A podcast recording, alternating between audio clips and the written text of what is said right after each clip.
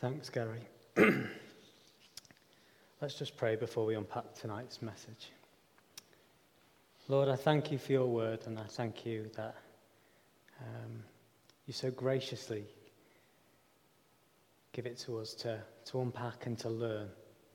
And Lord, as we do that this evening, I ask that you will open our eyes and that you will excite our hearts with a, a new passion to go and share your message to the world. So, Lord, I pray that you help me this evening. I pray that you will um, give me courage to speak well and clearly um, and open our ears for your glory, Lord. Amen. Okay. Have we got the presentation, Tom? Great, thank you. So before we dig into the scriptures that we've just heard from Gary, I think it's helpful to find out how Paul ended up in the city of Athens. After the Council of Jerusalem in Acts fifteen, Paul and Barnabas returned to Antioch to share with the church news of what happened at that council. Sometime later, Paul and Barnabas have a sharp disagreement and they go their separate ways. Barnabas sets off with John, who's also known as Mark, to Cyprus, whereas Paul sets off with Silas to Asia, on what theologians now refer to as Paul's second missionary journey. Despite setting out on this journey with the intention of ministering to people in the province of Asia, the Holy Spirit has other plans. Have we ever had that in our lives? And he diverts Paul and his companions away from Asia and redirects them towards the region of Macedonia. John Stott describes this result as the um, a God-ordained diversion and as the first time where we see the good seed of the gospel being planted on European soil. Now, I don't know if you can see on your maps, it's quite hard to make out, but Macedonia is in the top left-hand center.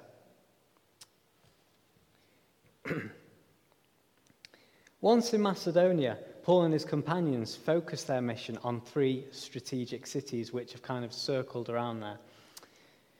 We have Philippi, Thessalonica, and Berea, which you can read about in Acts sixteen and the first part of Acts seventeen. In the first part of the passage that we're exploring this evening, we read that Paul is now in Athens, and he's awaiting the arrival of his companions. So how has Paul ended up here, and why is he being separated from his friends? Well, in order to understand this, we need to go back a few verses. In chapter seventeen, verses ten to fifteen, Paul, Timothy and Silas had all been preaching the word of God in Berea. It had been going well, and Jews and Greeks had both been receiving Paul's teaching and coming to faith. However, when news of this got out, a mob who had been hostile to these guys back in Thessalonica followed them and started to stir up trouble. Things were beginning to get a bit hairy. So in order to keep Paul safe, he was sent onwards to Athens, whereas Silas and Timothy remain in Berea with the intention of joining Paul as soon as they could. Now, we're not exactly sure why Paul had to split up from Timothy and Silas. It may have been done as a diversion tactic to throw off the hostile mob that had been causing Paul trouble. Or it could have been that there was unfinished work to do still in Berea that needed the attention of Silas and Timothy. Either way, we don't know. But what we do know is that Paul has arrived safely, and he was awaiting the arrival of his friends. Now, as far as we know, this is Paul's first ever visit to the city of Athens. And for a first century Jew, it would have been an assault on the senses, to say the least. Athens had been the foremost Greek city-state since the fifth century B C. And despite the rise of the Roman Empire, it was still seen to be the world's intellectual metropolis. It was famous for its stunning architecture, as you can see. It was the birthplace of democracy, and it was a place that boasted a rich philosophical heritage, inherited from intellectual giants like Socrates, Plato, and Aristotle. Yet despite all of Athens' impressive boasts, Paul's attention wasn't captivated by the city's architecture or their philosophy, the philosophy or their intellectual greatness. It was captivated by their by the scale of the city's idolatry.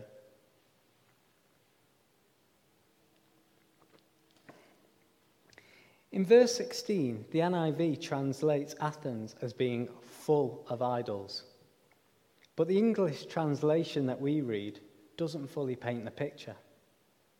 The Greek adjective that Luke uses, I'll pronounce this wrong now, kartiloidos, is better interpreted as saying that the city was swamped or like drowning in idols. They were everywhere. And it wasn't just Luke and Paul's view that Athens was rife with idolatry. First century Roman satirist Petronius observed from his visit in Athens that it was easier to find a god than to find a man. Now, Petronius may well have been exaggerating for effect, but he wasn't far off the mark, as experts estimate that there would have been around thirty thousand different idols to worship in Athens during the first century. Paul was staggered by this. But he saw this firsthand because the fir- first part of verse twenty-three tells us that Paul walked around and looked carefully at their objects of worship. Now, one of the reasons I love this passage One of the reasons I love this passage is that we get a glimpse, it's like we get a window behind the curtain into what makes Paul so effective as a minister to the Gentiles. Being able to communicate well with people from different cultures didn't just happen. It took time and it took effort. As Paul took the time to hit the streets of Athens, he was able to get a feel of how the local people ticked. Learn what was important to them, where they gathered, and how they thought. Now, we're not sure if Paul did this every time he arrived in a new place. It's only mentioned in this passage in Athens. But I wouldn't be surprised if Paul did this kind of reconnaissance, reconnaissance mission um, when arriving in a new place. Taking the time to go and to observe carefully may sound simple. You may listen to this and be a bit underwhelmed, but I'm amazed by how often we fail to do such a simple task today. How well do we understand the world that we live in? Is what we think we know about the people around us built on reliable information, or is what we think we know built on assumption and guesswork? Do we actually know the needs and desires of those living in our, living on our streets and the pressures that people are currently facing in work? Do we know who or what they turn to so they get so they can get through life? Paul's practical example can be a great starting point for us today when we seek to help reach those when we seek to reach those around us with the love of Jesus. So how does Paul react as he observes this idolatry on, in Athens? Well, verse sixteen shows us that Paul was left feeling greatly distressed. Again, like the Greek verb used in um, for what Paul saw, the Greek verb used for greatly distressed, paroxino, involves feelings of being provoked, irritated, or roused to deep anger and rage. It's a bit more than distress. It's kind of so, so deep. Paul was livid, but the rage that he felt towards what he saw wasn't a sinful rage that we might get when somebody cuts us up on the road, or when we see Liverpool put a fourth goal past your once great football team once again. Now, Paul's rage should be understood more, of as, more as a righteous anger or indignation, like the anger we read about when we see Moses coming down Mount Sinai in Exodus thirty-two to witness the Israelites worshipping the golden calf, or the anger that Jesus displays in the temple when he cleared out the temple. As Paul walks the streets of Athens, he becomes greatly distressed because the worship that should be directed towards God is wrongly being directed towards numerous counterfeits masquerading as God. Paul is zealous that the worship and glory are only directed towards the one true God. As we read about Paul's passionate response towards the idolatry in Athens, I find myself being challenged by how I react when I see God being dishonored, as I observe idolatry and misguided worship in the world today. Granted, people today might not be offering animal sacrifices to Zeus, Apollos, or Athena, but they do give themselves over to different idols and worship at the altars of status, materialism, the pursuit of happiness, money, sex, power, self-autonomy, celebrity, alcohol, and drugs. How do we feel when we see that kind of idolatry which pervades our culture today? Do we react like Paul? Do we feel greatly distressed? Or do we react indifferently? Or worse still, do we even fail to notice that idolatry is going on right in front of us? Less than thirty years ago, um, the government in the U K allowed shops to open their doors for, on Sunday to trade for the first time. I don't know if you all remember that. Uh, nineteen ninety-four, I remember it. I'm old. It was a big deal at the time. I remember it being a big deal. And many people saw it as a good thing, another day to shop, yes. But for others, it was another sign that the nation's so-called Christian values were disappearing. A few years ago, I traveled to Stuttgart. In, um, a few years ago, I traveled to Stuttgart in Germany. Easy to say. And it was a Sunday, and as I was walking around the city, I realised something really strange. No one was there. No shops were open, and it was just like a ghost town.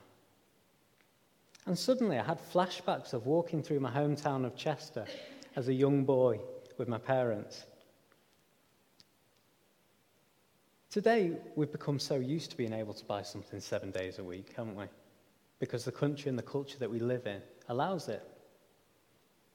When Sunday trading was allowed twenty-eight years ago, many boycotted Sunday shopping out of principle. However, as the years have gone by, we've slowly got used to it. Why do I mention that?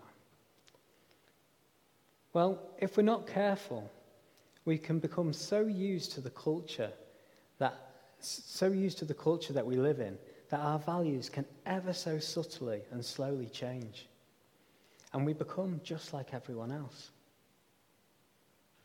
I think this can be a real yet subtle danger for the church.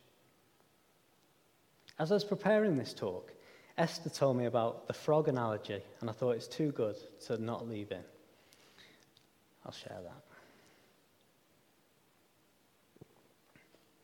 Now, I don't know if this is true, but apparently if you put a frog in a pot of boiling water, it hops straight out. But if you put a frog in a pot of cold water and slowly turn up the heat, it slowly dies without even knowing it. I just want to state I've never tried to do this, okay? So don't go, I don't want the R S P C A. Is it R S P C A? Yeah, I don't want them knocking on my door. But the point is, culture can be like the water that is slowly increasing in heat all the while. And we slowly become so much like the world that we become ineffective. We don't even notice it's happening. We need to remember Jesus' words. We do not belong to the world, as we're living in, as we live as exiles in a foreign land. And it's only when we're reunited with Jesus, when he comes back, that we will truly find ourselves home. So what does Paul do?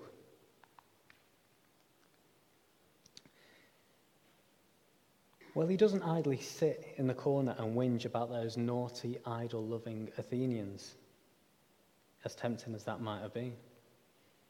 Paul's distress moves him into positive and constructive action. So Paul does what he does best, and he goes out and speaks to those in Athens.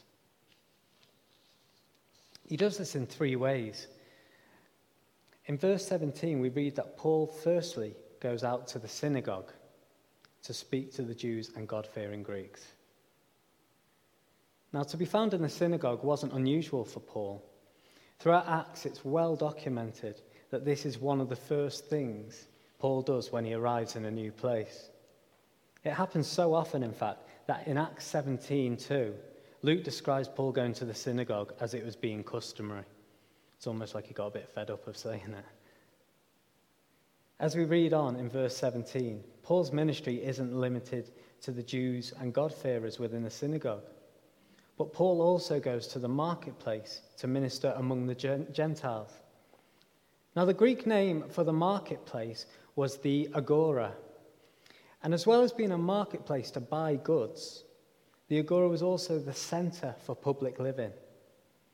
The literal meaning for the agora translates as the gathering place or assembly. And it was the center of, it was the center of the athletic, artistic, business, social, spiritual, and political life in the city. And it would also have been the perfect place for Paul to share the message and engage with passers-by. We read that as Paul spoke in the agora day by day, and uh, we read that as Paul spoke in the agora day by day, two very different groups of people had begun to, to engage with him. In verse eighteen we read, a group of Epicurean and Stoic philosophers began to debate with him. Now, according to theologian Darrell Bock, the Epicureans and Stoics would have been the two most prominent philosophical schools of thought in Athens during this time. But who were they, and what did they believe? The Epicureans were a group of people who followed the teaching of the Greek philosopher Epicurus, who knocked around about three hundred B C. Now, we could describe Epicureans as having similarities to agnostic secularists today. They were indifferent to the gods, and they saw them as distant and uninterested in human affairs. They strongly favoured naturalist explanations over theological ones. They saw death as final and did not believe in the afterlife. And as a result, there'd be no future judgment. So with this in mind, they concluded humans should be free to enjoy life, act on their impulses, pursue pleasure, and live for today. That was their worldview. We could describe the Epicureans as hedonistic materialists. And the second group of people mentioned in verse eighteen are named as Stoic philosophers. Now, we've probably heard the word Stoic as being kind of po-faced. Um, Stoicism was a philosophy founded by a theologian called Zeno of Citium in the early third century and was vastly different to the Epicurean philosophy. Unlike their agnostic friends, the Stoics were pantheists, and that means that they worshipped many gods. They held the view that happiness could only be obtained through the practice of living a virtuous life.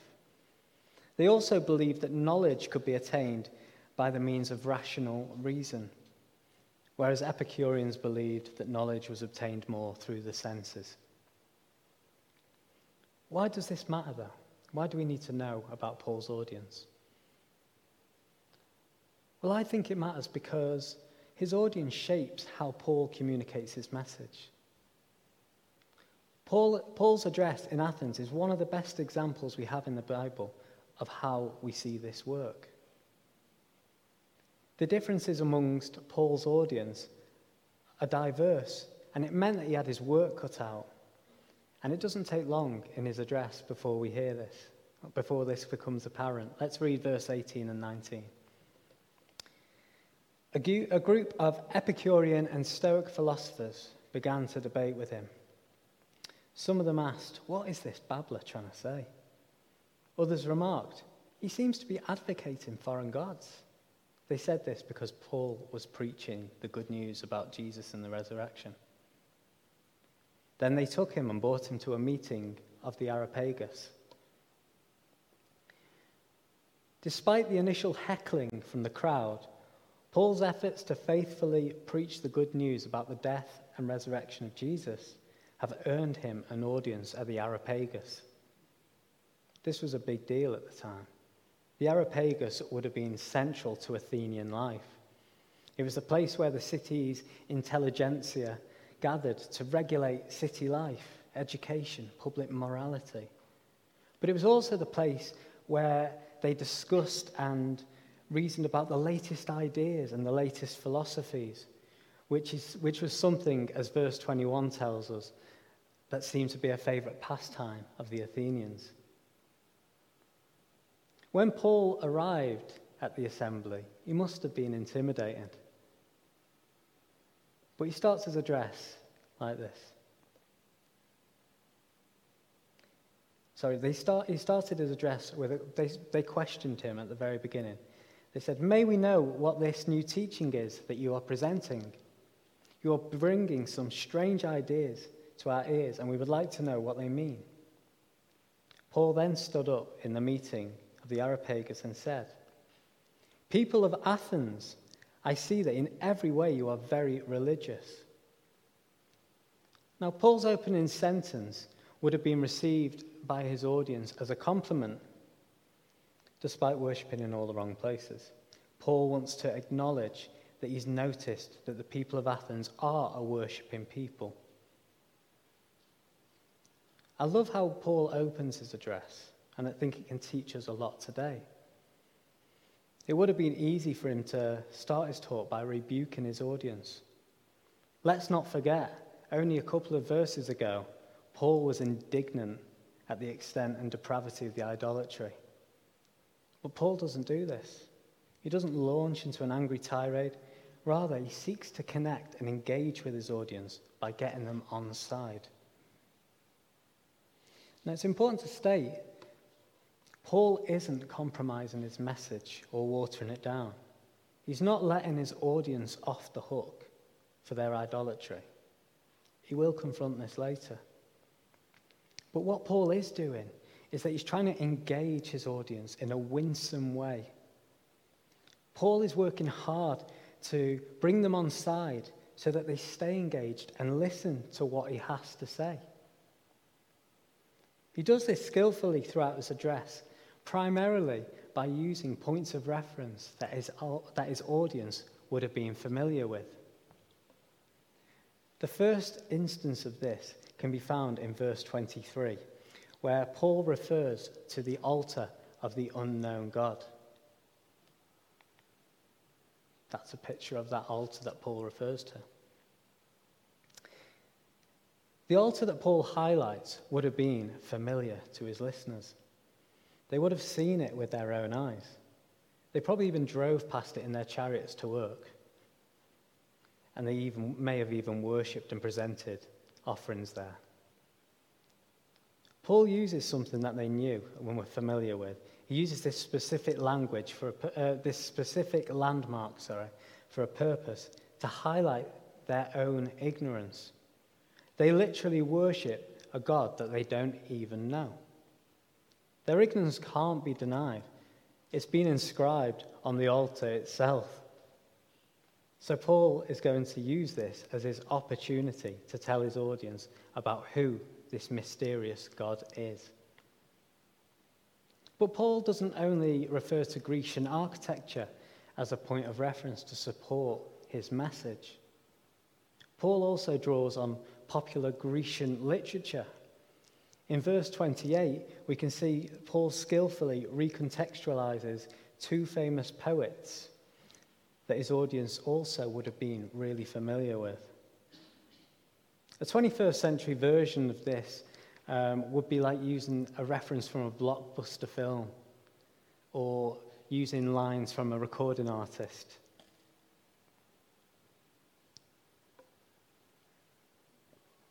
So why did Paul go, up, go to all this effort to communicate with his audience? Wouldn't it have just been easier to use a message that he had previously preached in another city? They've not heard it, it's fine. Use the one we used in Philippi. Paul didn't do this because he understands that people are unique. What works in one place might not work as well in another. So he sets out on foot and walks the streets of Athens. He looks and carefully observes, and he refers to Grecian popular culture to engra- to engage his audience. The reading we've heard earlier shows the heart behind why Paul did what he did. Though I am free and belong to no one, I have made myself a slave to everyone, to win as many as possible. To the Jews, I became like a Jew, to win the Jews. To those under the law, I became like one under the law, though I myself am not under the law, so as to win those under the law. To those not having the law, I became like one not having the law, though I am not free from God's law, but I am under Christ's law, so as to win those not having the law. To the weak, I became weak, to win the weak. I have become all things to all people, so that by all possible means I might save some. I do all this for the sake of the gospel, that I may share in its blessings.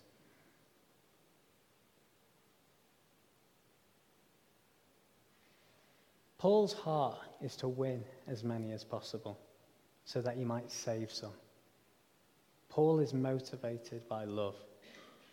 He wants those around him to know that same life tra- life-transforming relationship with Jesus that he experienced chapters ago on the road to Damascus. How amazing and how inspiring is that for us today? Let's continue to explore what Paul had to say. The core of Paul's message is that the God he's presenting to the Areopagus is unique to all the other so-called gods that they've currently been worshipping in Athens. The God Paul presents is identified as Lord of heaven and earth. He is Lord over all things. He's not created out of wood, stone, or metal like those other gods, but is the creator himself. And he's not confined to temples. Nor does he rely on offerings bought by human beings. He's not distant like these other gods, but near. And we are created by him as his offspring.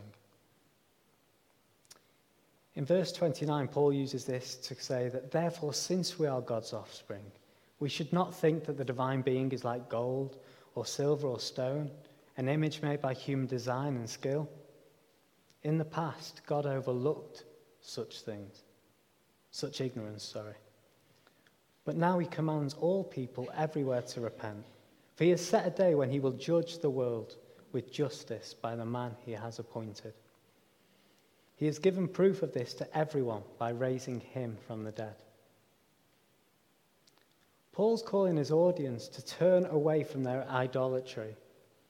As children of God, created in image, uh, created in his image, God should no longer be thought of as an image created from gold, silver, or stone, as these are just inadequate representations. In verse thirty, Paul says, in the past, God overlooked such ignorance, but now he commands all people everywhere to repent. What does Paul mean, what does Paul mean when he says, in the past, God overlooked such ignorance? Well, the late theologian John Stott said that it's not that God didn't notice it. He wasn't ignorant of it, nor that he acquiesced in it as excusable, but that in his forbearing mercy, he did not visit upon it the judgment it deserved. But now he commands people everywhere to repent. Why? Because the certainty of the coming judgment. Paul's saying that there's no more excuses for ignorance. You've now heard about this God. Verse thirty-one shows us judge good, verse thirty-one shows us that God's judgment is coming. It will be universal, and no one will be immune. Therefore, those listening to this talk need to come before God and repent. So what's the outcome of Paul's address? Well, despite Paul's impressive and skillful presentation, his mention of the resurrection leads to Paul's address being prematurely cut short, as he faces hostile sneers from many in the gathering. In a world driven by results, driven by results, we could conclude that Paul's address was a failure. He didn't even get to finish his speech. But God doesn't judge us by these same figures. It's not about results. I would argue that Paul's address was a success. In his book, Honest Evangelism, Rico Tice says that successful evangelism is not someone becoming a Christian, it's someone hearing about Christ. I don't know about you, but that encourages me, because we can all do that. Thankfully, though, Paul's message did appear to get through to some people gathered at the Areopagus. As we read that some wanted to hear more about the subject, they wanted another listener. And even better, verse thirty-four shows us some of the people became followers of Paul and believed. Among them was Dionymus, a member of the Areopagus, also a woman named Damaris, and a number of others. Paul faithfully and diligently brought the gospel to the Gentiles. And the outcome reverberates into heaven as Dionymus, Damaris, and a number of others join the family.